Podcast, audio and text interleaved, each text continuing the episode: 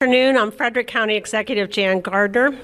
And today, the transition to a new administration in Frederick County government has officially begun. Our initial meetings have been very cordial and extremely productive. Jessica Fitzwater has served um, the county well over the past eight years as a county council member. Jessica is certainly no stranger to county government, bringing eight years of experience working with the budget, working with county staff, and she knows the issues and challenges of our community. Jessica is certainly passionate about public service and is committed to moving the county forward with effective and efficient services to ensure our continued high quality of life. I'm confident that the next administration, led by our county executive elect, Jessica Fitzwater, will hit the ground running. So, without further ado, I want to introduce Frederick County's next and second county executive, Jessica Fitzwater.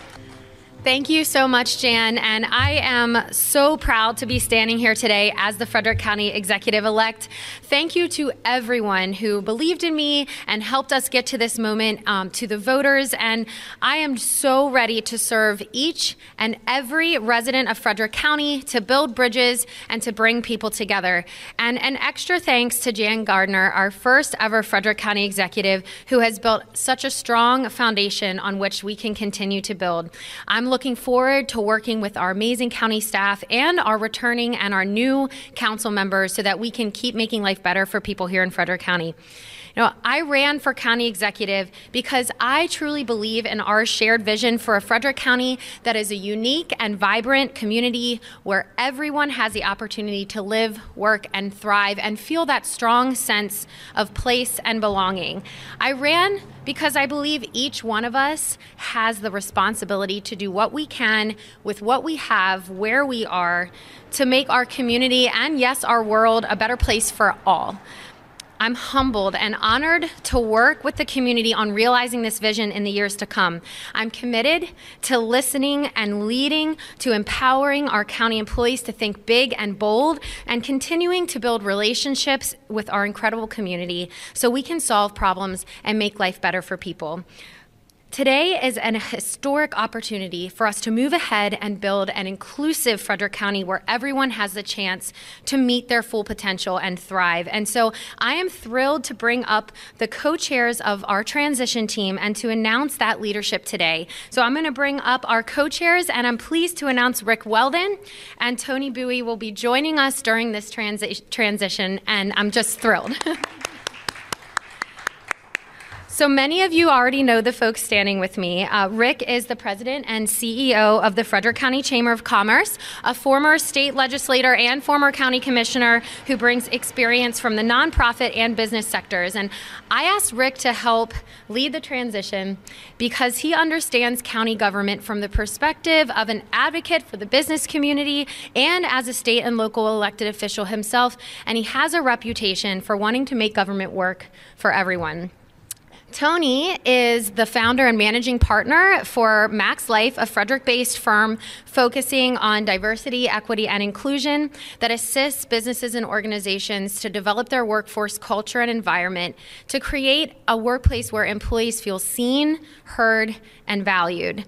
And I asked Tony to help lead the transition because Frederick County is growing and changing, and I'm fully committed to ensuring that DEI is woven throughout the fabric of every facet of Frederick County government and that we're prepared to serve our increasingly diverse population. So I'm thrilled to have their support throughout this transition and beyond.